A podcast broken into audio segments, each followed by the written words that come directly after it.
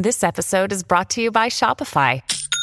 Forget the frustration of picking commerce platforms when you switch your business to Shopify, the global commerce platform that supercharges your selling wherever you sell. With Shopify, you'll harness the same intuitive features, trusted apps, and powerful analytics used by the world's leading brands. Sign up today for your $1 per month trial period at shopify.com slash tech, all lowercase. That's shopify.com slash tech. Welcome to the New Books Network. Welcome to New Books Network. I'm your host, Schneur Zalman Newfield. In Political Junkies, from talk radio to Twitter, how Alternative Media Hooked Us on Politics and Broke Our Democracy, published by Basic Books in 2020, historian Claire Bond Potter reveals the roots of today's dysfunction by situating online politics in a longer history of alternative political media. Claire Bond Potter is a political historian at the New School for Social Research. I'm so glad her book has brought her to our program. Welcome. Thanks for having me. So, to get started, uh, could you tell us a little bit about your background and what led you to write this work? Sure. Um, you know, I was in graduate school back in the 1980s when cultural studies and social history were really sort of entering the field of political history. And I wrote a dissertation about the FBI's war on crime, which became a book. Um, and of course, the FBI, the Federal Bureau of Investigation in the United States, is one of the most powerful police agencies there is. But what I was interested in was how J. Edgar Hoover and also Franklin Delano Roosevelt, who was president at the time, used the FBI's war on crime as a kind of public relations campaign for what the New Deal state could do for people. And there was all of this, what was then new media, uh, radio, uh, talking films, um, detective magazines, you know, all of this popular culture that could get the story out about fighting crime and what the federal government could do for people. And so that's when I began to sort of shift my focus a little bit in political history to think about how politics are communicated to a mass audience. And so when it came time to write Political Junkies, and I, it was my first commercial book contract, we were in the middle of the Donald Trump uh, campaign for president, which Trump ultimately won, which was a shock to everybody. And so the big question on my mind was how did new media contribute to this political outcome? Right. And of course, our new media in 2016 was uh, Twitter and Facebook and um, Instagram was just coming up. So there were all kinds of ways, not just for political candidates to communicate with people, but for people to communicate with each other. Now, my editor at the Times, a guy named Brian Distelberg, who also has a PhD in history, said to me, no one wants to read another book about Donald Trump. That was the one thing he was wrong about. There have been over a hundred books about Donald Trump since I signed that contract. But what he was right about is he said people want a longer history. Take it way back. So I actually took it back to kind of where I left off with War on Crime, which was the period right after World War II and looking at what happens to journalism when it's possible for people to publish their own newsletters. And we can talk about that later, but I, I start with a guy named Izzy Stone who gets fired from PM newspaper. It's a liberal left newspaper in New York and Izzy can't get hired because he's, you know, got all these communist connections. He's done nothing but work for progressive media all of his life, and he's kind of desperate for money.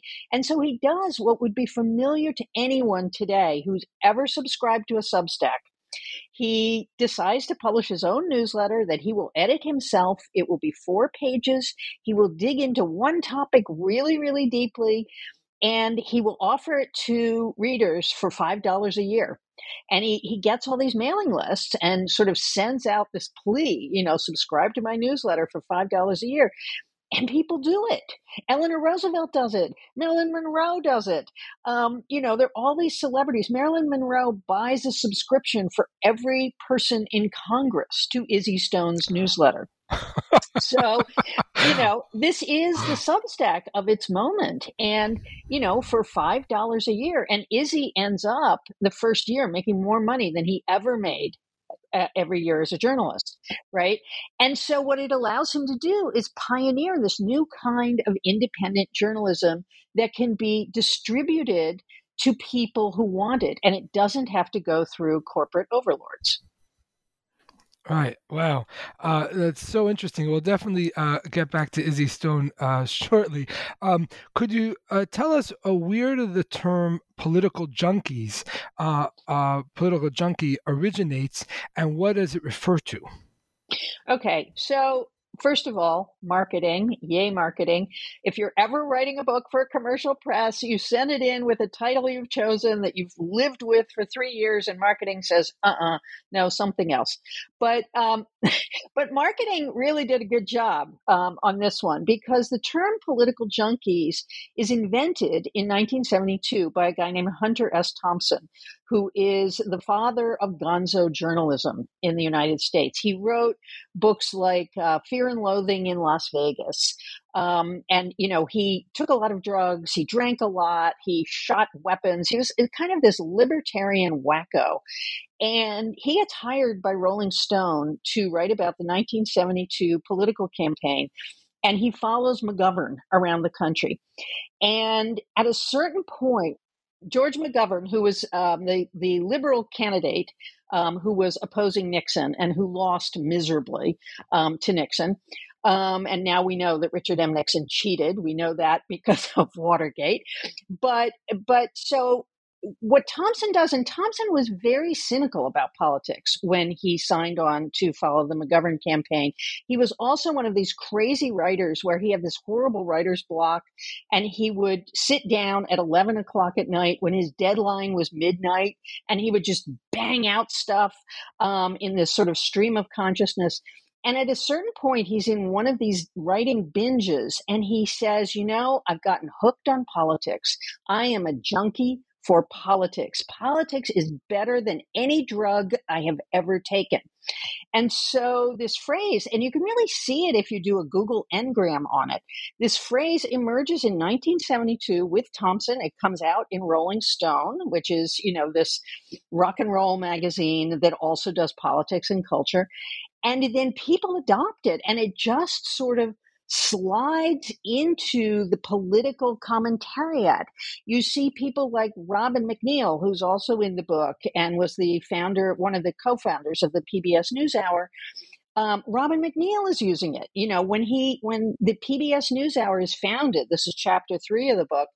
Um, MacNeil says this show is not for political junkies. This is for very serious people, right? So the idea of the political junkie becomes established as this person who can't let go of politics, who is addicted to it in some deep emotional way. And that, of course, resonated very much to where the book ends up, which is the Donald Trump campaign and our current moment, where there are people who can't get off social media. And every time they see another political tweet or, or something posted on Facebook, there's a little jolt of endorphins that goes to their brain. Um, and they're kind of sucked back down the rabbit hole. Right. And your book uh, really focuses on the story of alternative media uh, in the modern, um, you know, period. Uh, what exactly do you mean by alternative media? What does that okay. refer to? Yeah. So, so today we talk about legacy media and new media. Um, and by legacy media, we generally mean radio, television, um, newspapers, and new media is more everything that's happening on the internet. You might want to add cable television to that as a kind of new media because it's a different version of television, really, um, that that was actually born to interact with the internet in the in the 1990s. Um, but what I mean by alternative media is media that is actually controlled as much by its producers as it is by any corporate entity. So, alternative media is, in its very nature, anti corporate, um, if not in its origins, then in its presentation. So, if you take something like Facebook, for example, huge corporation, okay, multi billion dollar, I think they hit 3 billion users the other day, um, really, which is more users than all of the other companies combined. So it is a huge corporation, but what Facebook sells itself as is a way for you to control the news. You become a news producer, you become a news distributor.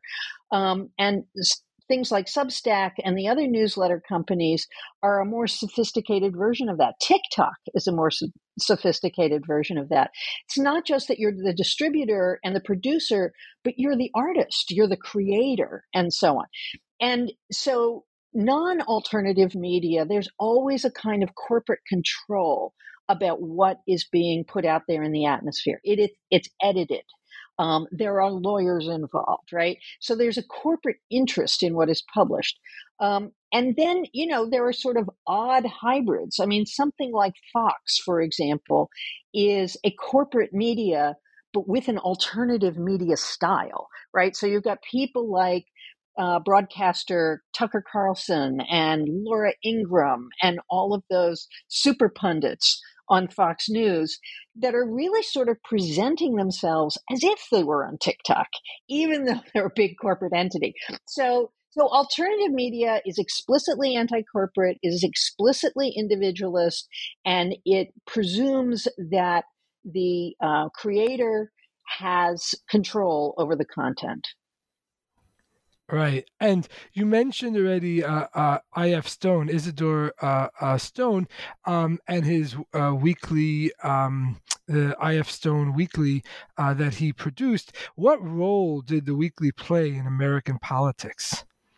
Well, I.F. Stone's Weekly was incredibly important in American politics. First of all, as I said, Stone himself was a very prestigious journalist on the left.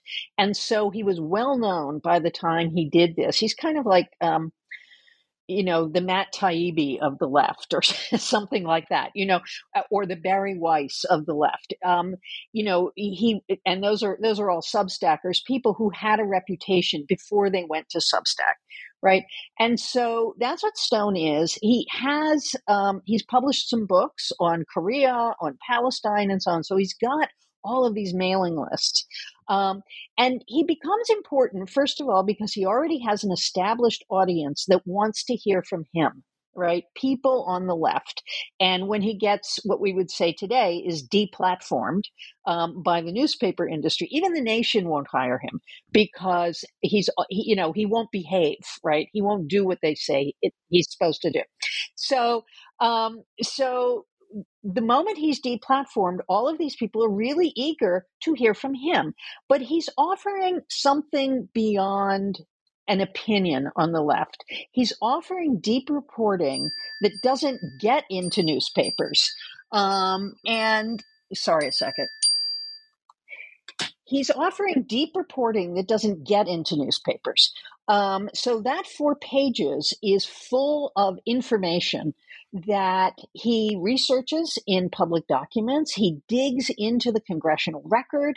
So he's getting into all sorts of publicly available documents that most readers are never going to see. And he synthesizes them and presents what he calls the unvarnished truth about American politics. Why is this important? It's important for two reasons. One is a whole generation of young journalists begins to read Izzy Stone.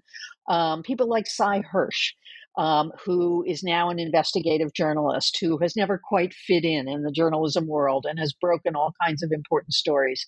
Um, people like Jack Newfield, who becomes a big editor at the Village Voice, an alternative newspaper in New York City. All these young journalists read him and say, I don't want to be one of those stale, boring suits at the New York Times. I want to get out there and have adventures. I want to publish the truth. I want to dig into what, what the United States is doing during the Cold War. Um, and then when Izzy says at a certain point, you know, the United States is getting into the war in Vietnam, and he says this is really important, and it's it's around the time of the Gulf of Tonkin incident, and he says I'm going to report on this looming war in Vietnam all year. And that's what I'm going to focus on because you, as American citizens, need to know about it.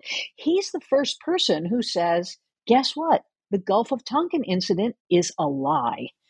And, you know, so he is printing stories that the legacy media. Maybe you could, yeah. Maybe you could just briefly describe what the Gulf of Tonkin incident was oh, and okay. how it turned out to be a lie, just just for Sure. listeners who are not familiar. So the Gulf of Tonkin incident, it's during Lyndon Johnson's administration, President Lyndon Johnson, and an American warship is in the Gulf of Tonkin and claims to have been fired upon by a North Vietnamese um, boat. And then the United States uses this as a pretext to ramp up the war in Vietnam. It turns out that, yes, the American ship was in the Gulf of Tonkin, but they fired on the North Vietnamese boat first. Right. And so it was not, as, you know, Johnson said, an unprovoked attack. And of course, when presidents say unprovoked attack, they're always, you know, conjuring um, Pearl Harbor, you know, the beginning of World War II, and you know, going to war in this in this self justifying way. You know, that happened around 9-11 too, right? So when Izzy Stone digs into the documents, publicly available documents that other journalists could have looked at, what he sees is that the government is lying. Um, and and Stone believed that governments always lied right? And I think there's a fair amount of evidence to back that up. You know, governments will say the things they need to do to pursue the policies that they think are right. Um, and so, so his skepticism of government really stood in contrast to um, you know, the journalism establishment of the time. I mean, we really don't see the New York Times and the Washington Post taking a stand against government lies until Watergate, um, or you know, actually a little before that, the, the Pentagon Papers, um, and which was, of course, a group of documents about the Vietnam War that were taken out of the Rand Corporation by Daniel Ellsberg, you know, and the New York Times says we will publish them, we will put them on the front page of the New York Times, but but it's really not until the early '70s that you see newspapers doing what they do today, which is to make it their task to investigate what government is doing. Izzy Stone starts that. Right. And so we have Izzy Stone on the left. Uh, during this period, were there right wing counterparts to Stone's newsletter? Yeah, absolutely, there were. Um, so, chapter two is about a guy named Paul Weyrich um, who was a who was born and raised in Wisconsin, the home of uh, Senator Joe McCarthy, who you know was really a key player in the Red Scare um, of the 1950s. Um, and you know, McCarthyism has become a kind of code word for right wing backlash against the left and witch hunts against the left. Um, and so uh, Weyrich um, loved Joe McCarthy. Joe McCarthy was his hero. And so Weyrich became um, this um, organizer in the Young Republicans. He, he worked for Barry Goldwater. Um, and it's in the Barry Goldwater campaign that you see various elements of the right coming together to figure out how they can push the Republican Party to the right. And Weyrich gets together with a guy named Richard Viguerie, um, who becomes the king of mailing lists. Richard Viguerie, uh, who's from Texas, um, he works in public relations, and he figures out that if you have a mailing list of people who voted for Barry Goldwater, you have the core of a new Republican Party. And he literally goes into the Federal Election Commission.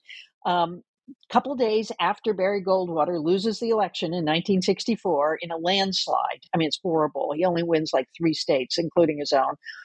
And Viguerie goes in, and of course, we have no Xerox machines at that point, but he goes in and he gets a list of the donors to Barry Goldwater, and he sits there all day writing them out by hand until his hand cramps up so badly that he can't write anymore. And he gets over 12,000 names. He goes back to his office and then he does something that no one has done before, which is to put them on computer tapes. And there's these great pictures of Richard Viguerie standing in front of what were then computers, which were these things that were, you know, they were bigger than cars. They were huge. And and they they worked with magnetic tape. And all he does is collect names of people who are likely to vote for someone on the far right. He and Paul Weyrich come together and they fuse the mailing list with the newsletter in order to get information out to right wing conservatives about the candidates they ought to be supporting. Um, they start think tanks, they start the Heritage Foundation, um, they start all of these conservative organizations, and they're all funded through these mailing lists and newsletters. And so, one of the one of the things this teaches us about political media is actually it's non-sectarian it's a series of technologies that people figure out how to repurpose for their own agenda Right, right. And you mentioned uh, Robert MacNeil before. What? Uh, tell us about the the television equivalent that he created uh, to uh, the, the, equivalent to uh, political newsletters. Right. Well, Robert MacNeil, a fascinating character. He's still alive and, and living on the Upper West Side. And I was so happy that he granted me an interview because he's really one of my heroes.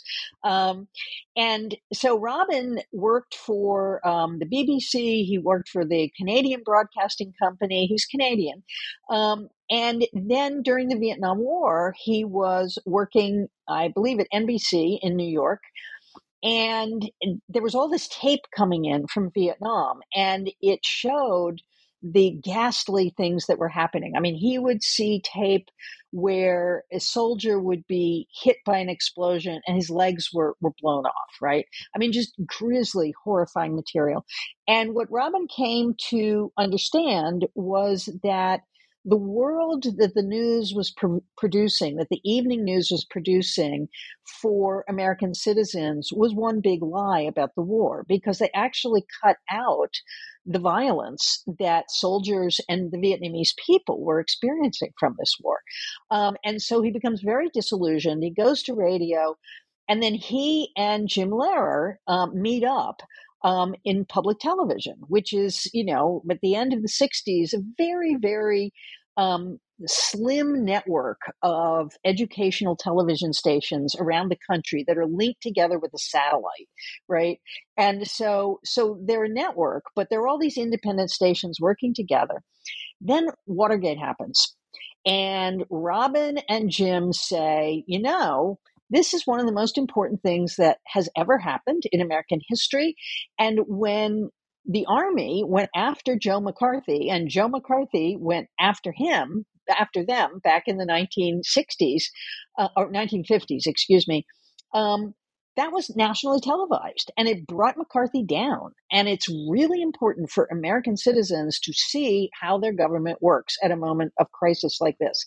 So they go to this funder in Texas and they say, you know, we need a couple million dollars. Here's our proposal: is we will do gavel to gavel coverage of um, of the Watergate hearings, and the funder is like, guys, you know, this is not the story of the day. The story of the day is there is a huge looming energy crisis, and that's what you should be reporting on. And they're like, no, no, no, no, no, no. No, this is the most important story. And he goes, okay, fine. Here's a couple million dollars. Go do it. And they managed to get all of these different stations which decide on their own programming to cover it and they're very clever about it they go to the New York WNET and they're very liberal and they say, oh, yes, absolutely. They go to Boston and the Bostonians are also very liberal. They're like, oh, absolutely. So they get four or five of these stations lined up so that even the educational television stations, you know, in very conservative areas, they realize that if people in other parts of the country are getting this news, their own viewers are really going to be ticked off if they don't get to see it. So everybody signs on. And so they do these national broadcasts, gavel to gavel. And I actually remember as a child um, or a young teenager watching these things with a friend of mine. It was like all one summer, and we would call each other at the end of the day and go over all the testimony and and so on and so forth. It, it was history in action. And it gets massive, massive ratings. Um, and these guys are like broadcasting for you know, eight, nine hours a day. They've got people in the halls of Congress collaring people. I mean, it's basically what we're used to in news coverage today, right? And so they come out of this experience saying, there is room for a different kind of broadcast news in this country, an alternative to what exists. And what exists, of course, is a half an hour in the evening in which there's no time. If two minutes is a long story, for the evening news. It still is, right? And so they say, what we're going to do is we're going to pick one or two stories and we're going to dig into them in depth. Similar model to Izzy Stone, right? And and their first advertisement when they announced the show, which is called the MacNeil Lehrer News Hour for years, when they announce it, they say, "Watch your favorite evening news." And then tune in to us to hear an intelligent conversation about one thing right? And they pick a broadcast hour, which is 6:30, so they're not competing with the national broadcast of the evening news. And so people just sort of seamlessly slide in to this second broadcast. And of course, today it's an hour. It's still after the evening news. Um, many of us organize our dinner time around it um, because we have done so for, for decades. But but it is an alternative because it says we want to broadcast the news, but we want to do it better and we want to do it in depth and we want it for intelligent people. And this is when you know, Robin MacNeil says, this isn't for your average political junkie. This is for people who are intellectuals. Everybody won't watch it, but the people that we make it for will watch it. Right. And what was the new right and how is it developed? Okay, so the new right um, is a group of people. I think it's Paul Weyrich who comes up with the term. Um, and they come up with this term both to distinguish themselves from garden variety conservatives, but also to conserve to um, uh, distinguish themselves from what was the wacko right of the time, the John Birch Society. okay, so so they want to be more respectable than the John Birch Society, or you know the equivalent of the John Birch Society, uh, the Ku Klux Klan. You know there are all of these right wing extremist movements that they don't want to be associated with. They want to be the respectable right, but they also don't want to be confused with conservatives who they think are really too namby-pamby, who are sort of adhering to certain kinds of cultural changes. For example, um, some of the biggest proponents of birth control in the 1950s and 60s were conservatives. Um, there, um, there were conservatives who were pro-abortion um, and so on. And Weyrich, who's a very, very conservative Catholic, and he's so conservative that he joins the Greek Orthodox Church at a certain point because the regular Catholic Church is starting to give Mass in English, and he thinks that's just apostasy. So he joins the Greek Orthodox Church instead because they're still oh, giving oh, wow. the service in Latin, right? So um, he, but, but, the Catholic Church was too soft. right, exactly. So so they they are the sort of early generation of what we would now call culture warriors, right? And it's from them that, um, you know, and also people like Phyllis Schlafly, um, for example, who is um, an American woman who um, achieves her greatest fame by defeating the Equal Rights Amendment, defeating a feminist initiative that would put women's equality in the Constitution. Um, but she too, um, she believes in homeschooling. She believes in um, a very rigid um, orthodoxy in the Catholic Church. Um, she believes um, that abortion and birth control are absolutely wrong. She believes that women should stay home, even though she never stays home. Um, she believes that she really doesn't. I mean, she has all these servants um, and and I'm not saying she wasn't involved in her children's lives because she was, but um, but in fact she's traveling around the country all the time doing politics, right? So it's characters like this that craft the idea of something called the new right that brings these hyper conservative values into mainstream politics from which they were formerly excluded. Um, and the new right, of course, needs new ways of communicating with its audience, new ways of spreading its message, new ways of wooing people who have always thought of themselves as ordinary conservatives, but are now open to actually moving right. Right. And what what tools do they use to new tools to get their uh, uh, um, uh, uh socially and politically conservative message out? Well, they use a number of tools. Um, one is radio. Okay, so radio is an old media that kind of gets transformed into a new media. Um, and there are a couple things that happen with radio after the 1970s. One is the creation of um, big networks of radio stations. So um, in the Reagan era, for example, radio is deregulated. It used to be people who, and by Reagan era, I mean the 1980s when, when Ronald Reagan was president. Um, and they deregulate. And it, it, it, formerly, radio station owners could only own a finite number of radio stations. And more importantly, they could not own newspapers and radio and television stations. That all changes in the 1980s. And so radio becomes part of these media empires. Um, one remnant of that is Clear Channel, um, for example, um, that can then syndicate shows right? And again, we have to go back to Paul Weyrich because one of the ways Paul Weyrich got his start was in radio and he would he would get in his car and he would go around and he would interview conservative politicians around Wisconsin and he would take these tapes to um, to radio stations. And at that point the law was that you had to give equal coverage to all political perspectives. So radio stations had a dearth of conservative voices. So you could just drop these tapes off and they would play them. Um, and so Weyrich sort of develops this as a strategy um, in the 70s and 80s, where he starts, for example, making these tapes and mailing them around the country, particularly to college radio stations. Um, we then get video, which um, conservative Christian evangelicals develop what they call networks, but they're not really networks. What they are are videotapes that they send around the country to television stations that play them in particular slots. So, so these various Christian networks, before they start buying satellites and broadcasting um, more strongly, um, are shipping around these videotapes all over the country to be played um, which help them raise money, but also help them spread a political perspective, which is conservative, right? And all of this really culminates in the emergence of a figure who is absolutely key to the rise of conservatism, and that is Rush Limbaugh.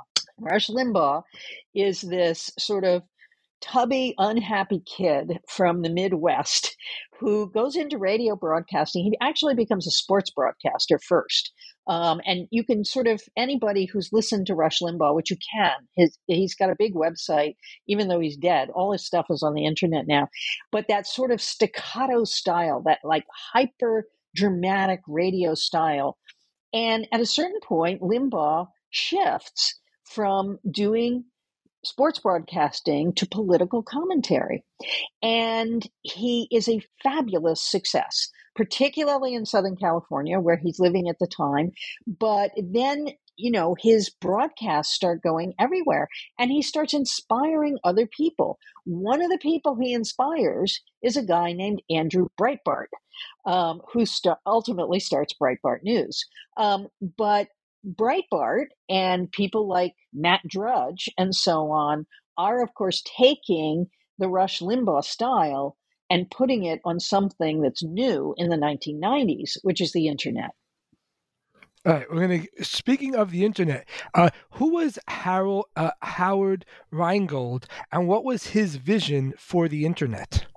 Okay, Howard Rheingold is an amazing person, still an amazing person. You can find him on Spoutible, you can find him on Mastodon. He's he's just all over the place. But Howard Rheingold is an early internet theorist. I mean, before there really is an internet the way we recognize it today, Howard Rheingold um, gets involved with something called the Well, um, which is an internet community community that's mostly, you know, people um, networked with each other on the old ARPANET, um, which was the military the military computer network that ultimately becomes the internet we know today. Um, and Howard Rheingold has this vision for the internet, which is that it can be the ultimate democratic space. It's it's a space where everybody can participate, anybody can speak to anybody um, which of course is now the world we live in and is borderline terrifying at times. Um, but when Rheingold imagined it, he imagined it as sort of like this big coffee house, this big national and even international coffee house where people could share their views and talk issues out until they came to consensus. Um, that seems ironic today because of course what we do is we talk issues out until we are totally enraged at each other and you know rushing off to our silos and corners and so on and so forth but but the world as howard rheingold saw it could be improved through communication.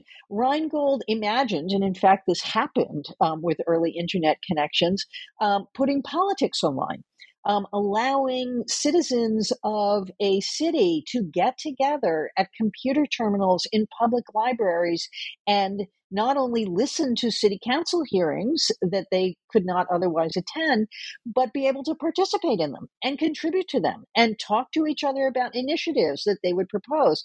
So there is this initial, very optimistic moment in which people who are involved in the early internet think this is going to be the ultimate democracy.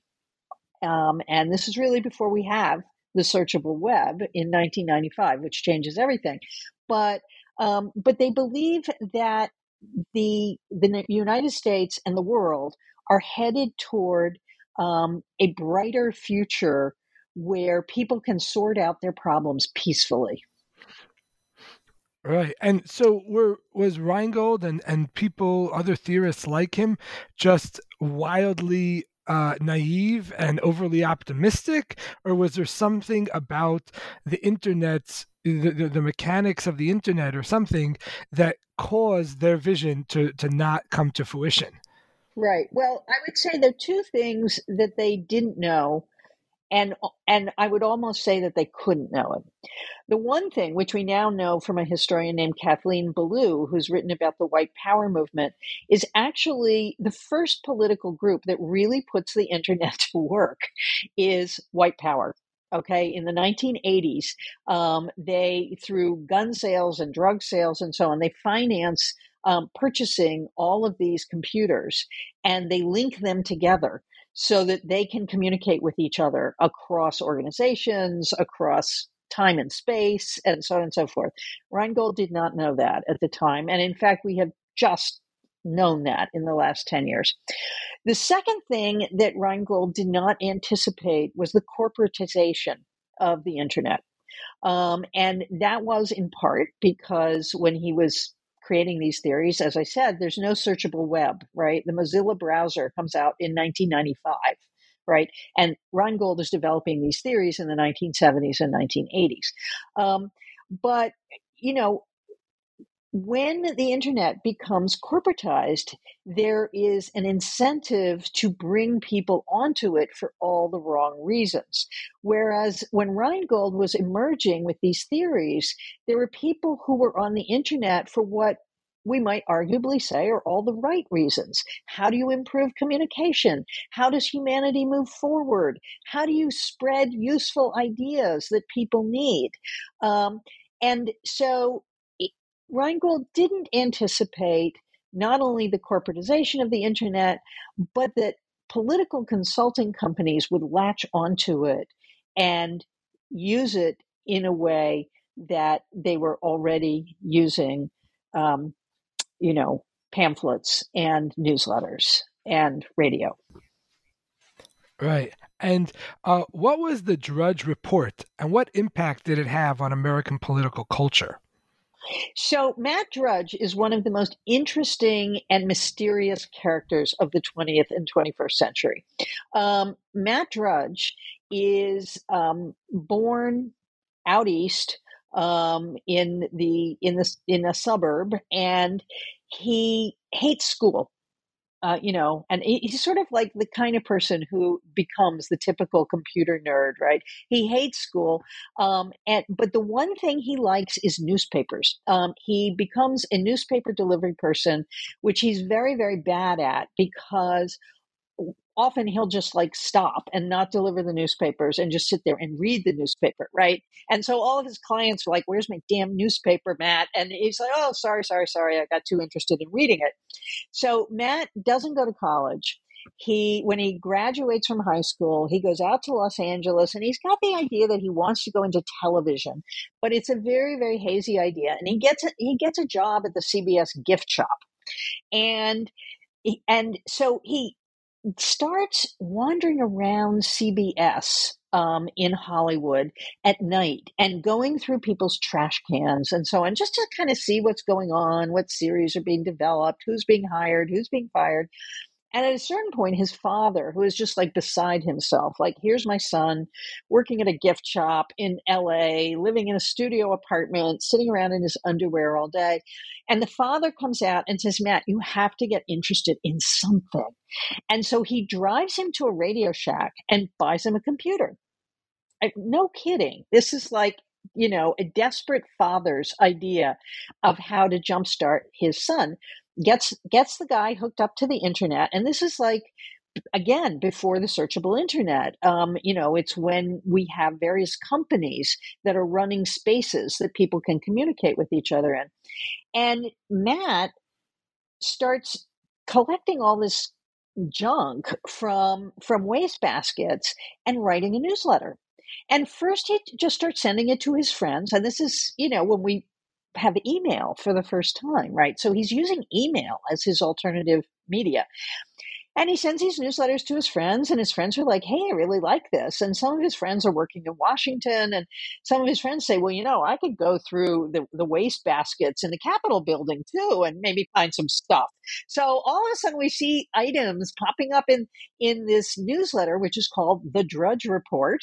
Um, and it's basically like a right wing libertarian version of Izzy Stone, but it's on the internet now in email and and you know so we see you know political items and all of a sudden he becomes read in Washington and in Hollywood.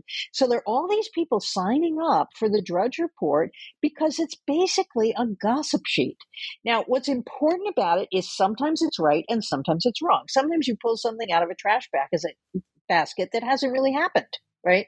And so, you know, but people are people are jonesing on it. They really, really like it. And then one day a story comes to him. And it's a story that has been spiked by Newsweek about the president, William Jefferson Clinton, having an affair with a White House intern named Monica Lewinsky. And it was actually something that a lot of people knew about in Washington. The story had been around for a while. It had been roaming around Newsweek, which is where this reporter worked. And the reporter finally wrote a story about it and said, you know, we should publish this. And Newsweek waits until the last minute and then they say, nope, we're not going to do this to the president. We're not going to do it. No one really knows how the story got to Matt Drudge, but it did and Drudge puts it on, and now he's got, you know, he's got a website.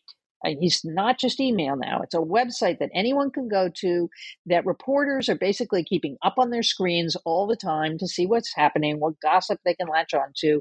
And the story goes boom. And suddenly Matt Drudge becomes a household name. Suddenly Matt Drudge becomes someone that other young computer jockeys who are also political junkies say, hey, I can do that. And of course, one of the people who says that is Andrew Breitbart.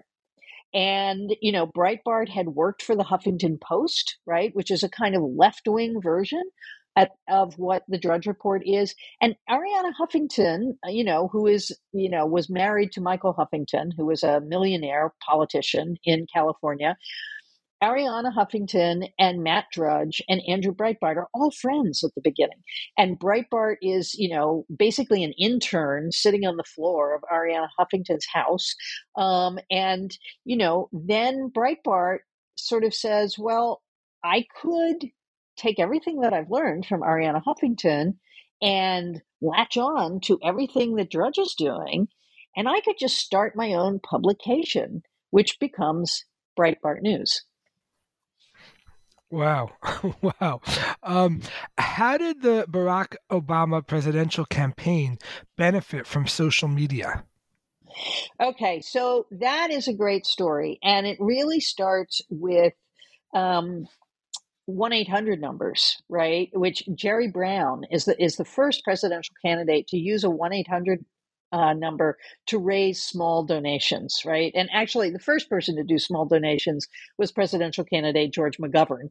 Um, and, you know, he sort of says, I'm going to take small donations because I want people to be invested in this campaign.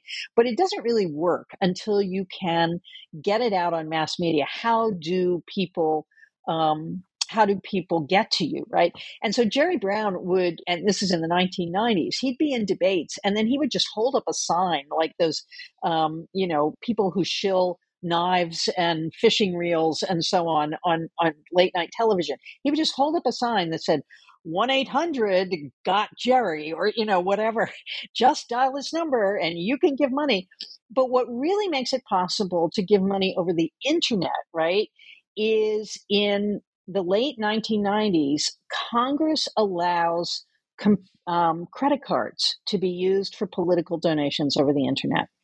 And the John McCain campaign in 2000, it's a presidential campaign. John McCain is running as a maverick, as an outsider for the Republican nomination. He does, of course, lose to George W. Bush, but he has a campaign manager who says, you know, we could do that 1 800 stuff, but we could do it on the internet. And we could have an interactive platform in which people make contact with John McCain on the internet. They can ask him questions. It's very personal, and they can send small donations into this platform.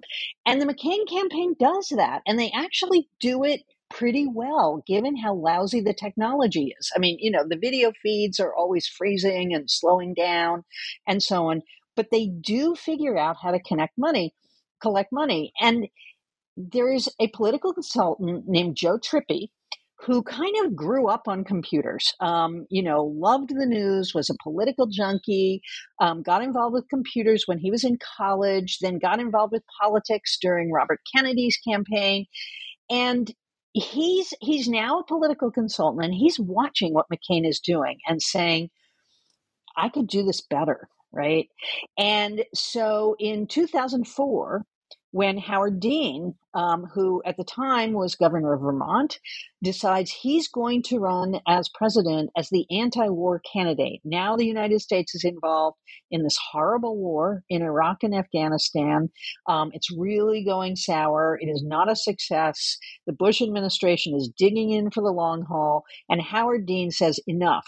Um, and you know he was a very progressive governor in in Vermont. Um, he created health care for the entire state of Vermont. He signed off on the first uh, civil unions for gay and lesbian people, and so on. So so Howard Dean has this progressive following around the country. And what Trippi figures out is that there are all of these people talking about Howard Dean in chat rooms around the country. Um, and in particular, this one kind of chat room, which is called meetup.com, in which people meet on the internet initially and then they meet in person. You know, they go to bars, they go to restaurants, they get together to talk about whatever they want to talk about. And Howard Dean is just blowing up on meetup.com. And so Trippi goes to Dean and says, you know, if you're really going to make a go of this, you have to have an internet campaign. It has to be the first full blown internet campaign, and you can latch on to things that are already happening. And so Trippi institutes things like blogs, right? He writes a personal blog, um, and Howard Dean writes a blog. And they you know it's as if you're on the inside of the campaign i mean i remember reading it at the time and and joe trippi would write something about oh here i am in iowa and whenever i come to the iowa caucuses i always go to this restaurant because they have the best barbecue sandwich and i eat it for good luck and you know and people are just like eating this stuff up but what they're also doing is they are giving money in heretofore unprecedented amounts. And so, what really puts Howard Dean on the map in late 2003 and early 2004 is he is collecting millions and millions and millions of dollars in amounts of $5, $10 and that there are all these people working on the internet in his on his behalf so like there's one woman that i talk about in the book who had already hit her max. She'd already given everything she could give personally to Howard Dean, which I think was like $2,000. And she said, but I can get other people to do it too. And so she turns herself into a bundler, right? And in, of course, a bundler is somebody who puts together donations for a candidate, right? And so what happens is that your average political junkie through the internet can become active in politics. Now, Howard Dean loses the nomination. Um, and actually, they squander all of that money very, very quickly. Um, they don't have enough boots on the ground. As it turns out, you can't just do it on the internet. But Howard Dean becomes chair of the Democratic Party, and he becomes chair of the Democratic Party at a moment when a young black senator is saying to himself, you know, maybe maybe it's my turn. Maybe i could do it too. And so when obama runs for president Howard Dean brings those strategies to the National Democratic Party. Um, and by that point, of course, there is also Facebook, okay, which launches to the general public in 2006. Now, the people who ran the the Obama campaign would say, oh, no, no, no, no. It wasn't about Facebook. It was about the organizing. But the fact remains that Chris Hughes, who was one of the founders of Facebook, leaves Facebook and comes to the Obama campaign to do their social media. and one of the things he organizes is a Facebook presence for Obama. And it's not just Obama himself and official campaign stuff that go viral, but YouTube is up. Um, Twitter is up.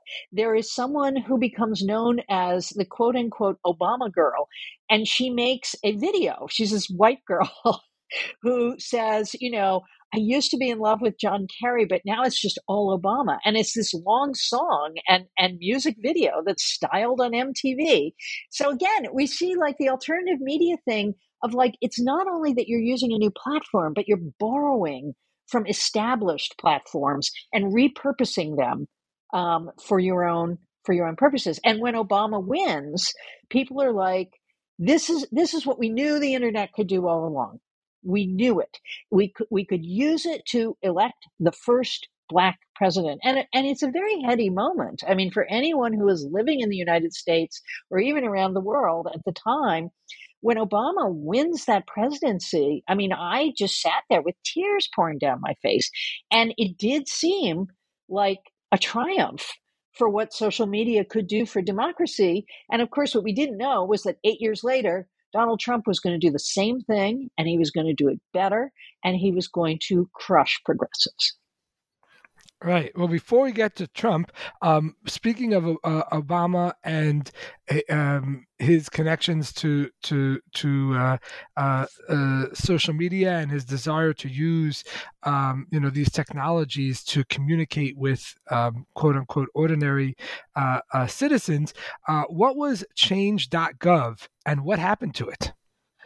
Okay, so change.gov um, is this startup that imagines the possibility, uh, you know, the petition is is an old um, political tool. I mean, petitions they go back in the United States to um, 1776. I mean, really, the Declaration of Independence is a kind of petition to the king, right? And petitions um, existed in Europe. You would petition leaders.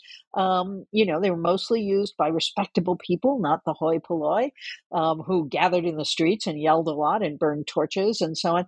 But but petitions were an old political tool, and what change does is imagine that you can get petitions of thousands and thousands of people that it is this way of making ordinary people's voices available to the government, that the government will have to listen to you if thousands and thousands of voters get together and say, we want this thing. And that they're doing it in, in outside political parties right and you know this is this is one of the things that the internet does i think to politics is create this rift between popular politics on platforms like change.gov and official politics or institutional politics that happen within political parties. Um, and, and change um, is a piece of that. What it also is, and moveon.org is another one, that's actually the earliest one, is it's a way of collecting email addresses. So it's a way of doing that work that Richard Viguerie did way back in 1966, 64, writing things by down by hand. But people just give you their internet, eh, their email addresses, and not only do they give you their email addresses, they give you their addresses in relation to a particular cause. And so you can say, okay, here's Claire Potter. She signed the petition, the petition to um, forgive student loans. She signed the petition that was pro choice. She signed the petition for these other issues. Now we can just sell her name to Planned Parenthood. We can sell her name to the AARP. We can, you know, and so they're able to sort of collect these email lists with data about all of us, slice and dice them, and sell them to other people. And so the the mailing list is possibly one of the biggest uh, moneymakers in political media today. Um, and these internet platforms that collected our names for genuine democratic purposes are part of it. Right. And okay, now shifting to Trump. Um, uh, so we know that Trump was, you know, constantly tweeting and all this kind of thing. But just how central was alternative media in Trump's victory over Hillary Clinton in uh, 2016? Well, I think we're still figuring that out, right? I mean, I think, you know, you could go to any number of researchers, for example, and ask them were there really Russian agents and bad actors and bots and so on? And we know those people existed during the campaign, that they latched onto the campaign to spread disinformation about Hillary Clinton, mostly for profit. What we know less about is whether they actually were part of the engine that defeated her. Okay. And I think, you know, as a historian, I tend to resist automatic explanations for things because you know we're still learning things about the new deal. We're still learning things about um, abraham lincoln's administration and what they did during the civil war and so on. But i would say what the internet contributed to donald trump was to get his message to a range of people who were not already aware of him and were not already fans. So Donald Trump was an established media fi- figure back from the 1980s. He was good at using gossip column, columns. He was use, he was good at using tabloids. He was good at using television. He would call in to Larry King. Um, Donald Trump was a media sponge. He never met a medium that he did not like. And of course, Donald Trump is the person who begins the rumors um, or who, who broadcasts the rumors about Obama not being an American citizen. He goes on The View, which is this women's television program, and says, you know, well, I got a lot of questions about whether this guy was really born in the United States. I mean, no one's ever seen his birth certificate. And Whoopi Goldberg just goes berserk on him. And he's like, yeah, yeah, yeah, yeah, yeah. But, you know, have you seen his birth certificate? I haven't seen his birth certificate. All he has to do is show me his birth certificate. And this is really where the birther conspiracy is born. So, so Donald Trump learns very, very early that you can spread a certain narrative on the internet. You want to call it a conspiracy theory? Call it a conspiracy theory. You want to call it a lie? Call it a lie. That you can take information and you can just twist it a little bit, the way a gossip columnist was, it would do it, and present a whole different story. Okay. And so he, when he starts to use Twitter, a lot of his tweets are really, really boring. They're like, you know, I will be on this show at 11 o'clock at night. Tune in. Um, but when he starts to really seriously decide to run for president, all of a sudden we begin to see tweets about Obama's birth certificate. We see, and you know, then when Hillary Clinton declares, you know, well, let's talk about the Clintons and let's talk about um, the Whitewater real estate scandal back in the 1990s. Let's talk about Monica Lewinsky. So he revives all of these inf- all of these stories, unpleasant and unhappy stories from the 1990s, and attaches them to Hillary Clinton.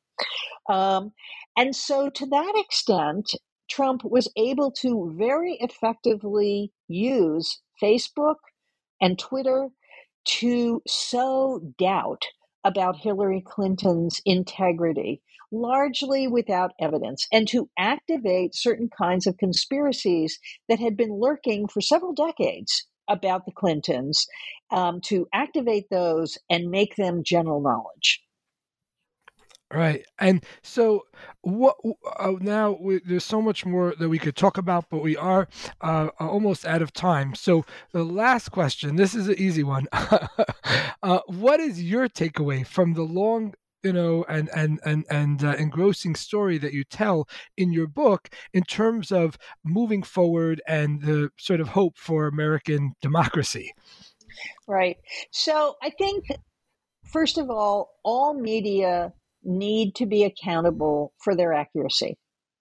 Media sometimes make mistakes. They sometimes jump to conclusions. Um, you know the um, the um, uh, the scandal years ago about the young Catholic kids from Covington High School in in Kentucky you know, when journalists seized on that story, basically a doctored video that did not tell the whole story of what those young conservative men were doing while they were waiting for their bus to leave the pro choice march that day, um, that was a really good example of journalists seizing a story and running with it when they didn't actually know anything about it and didn't bother to investigate it. And I think it was a, it was a real come to Jesus moment um, for some of these journalists when they got very seriously sued um, by a range of players, including the young man whose reputation was destroyed.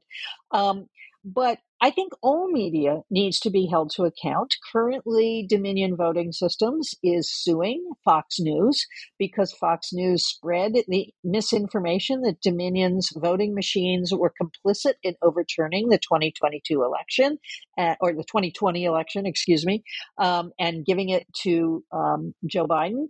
Um, and Dominion is showing that um, a range of players were not only spreading this lie over the internet, but Fox News and Fox News's hosts who knew that it was a lie and they spread it anyway. Why did they spread it? For profit. And so, one of the things I think we need to think about more seriously in this country is decoupling journalism from the profit mo- motive. How that works, I do not yet know. Um, but part of what um, drives political disinformation is money, um, clicks. Um, if it isn't ads that are being sold, if it isn't cable fees, um, such as the cable fees that Fox News actually depends on to stay alive, you know, whether you watch Fox News or not, you're paying for it if you have a cable package, right?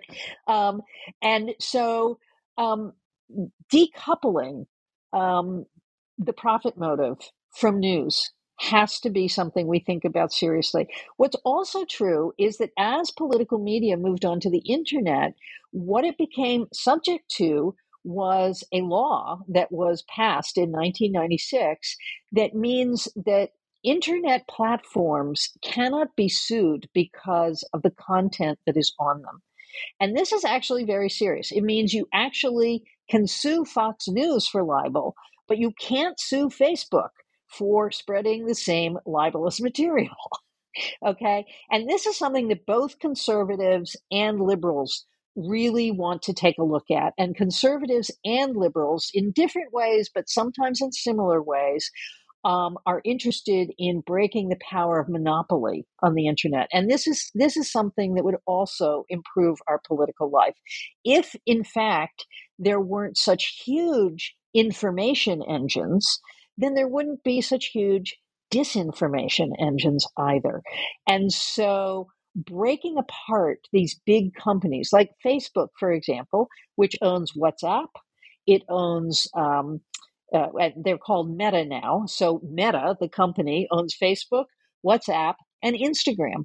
Those, those are three of the most popular programs in the world, right? And Facebook has done these things where there are countries where they give away free phones that have all of these apps on them to get people to sign up as users. And it, it has had terrible effects, not just in the United States, um, but it, it is believed to have um, driven the massacre of Rohingya in Myanmar. Um, you know, so so you can actually launch genocide on social media. It's not just an American political problem. It is a problem for spreading disinformation, fear, and violence around the globe. Um, so, so there really need to be government interventions. I believe very, very strongly in free speech. I don't believe in the right to lie. I don't believe in the right to libel people. And in fact, there are robust Supreme Court decisions in the United States that would say that the right to lie is not covered under the First Amendment. The right to spread hate speech is not covered under the First Amendment.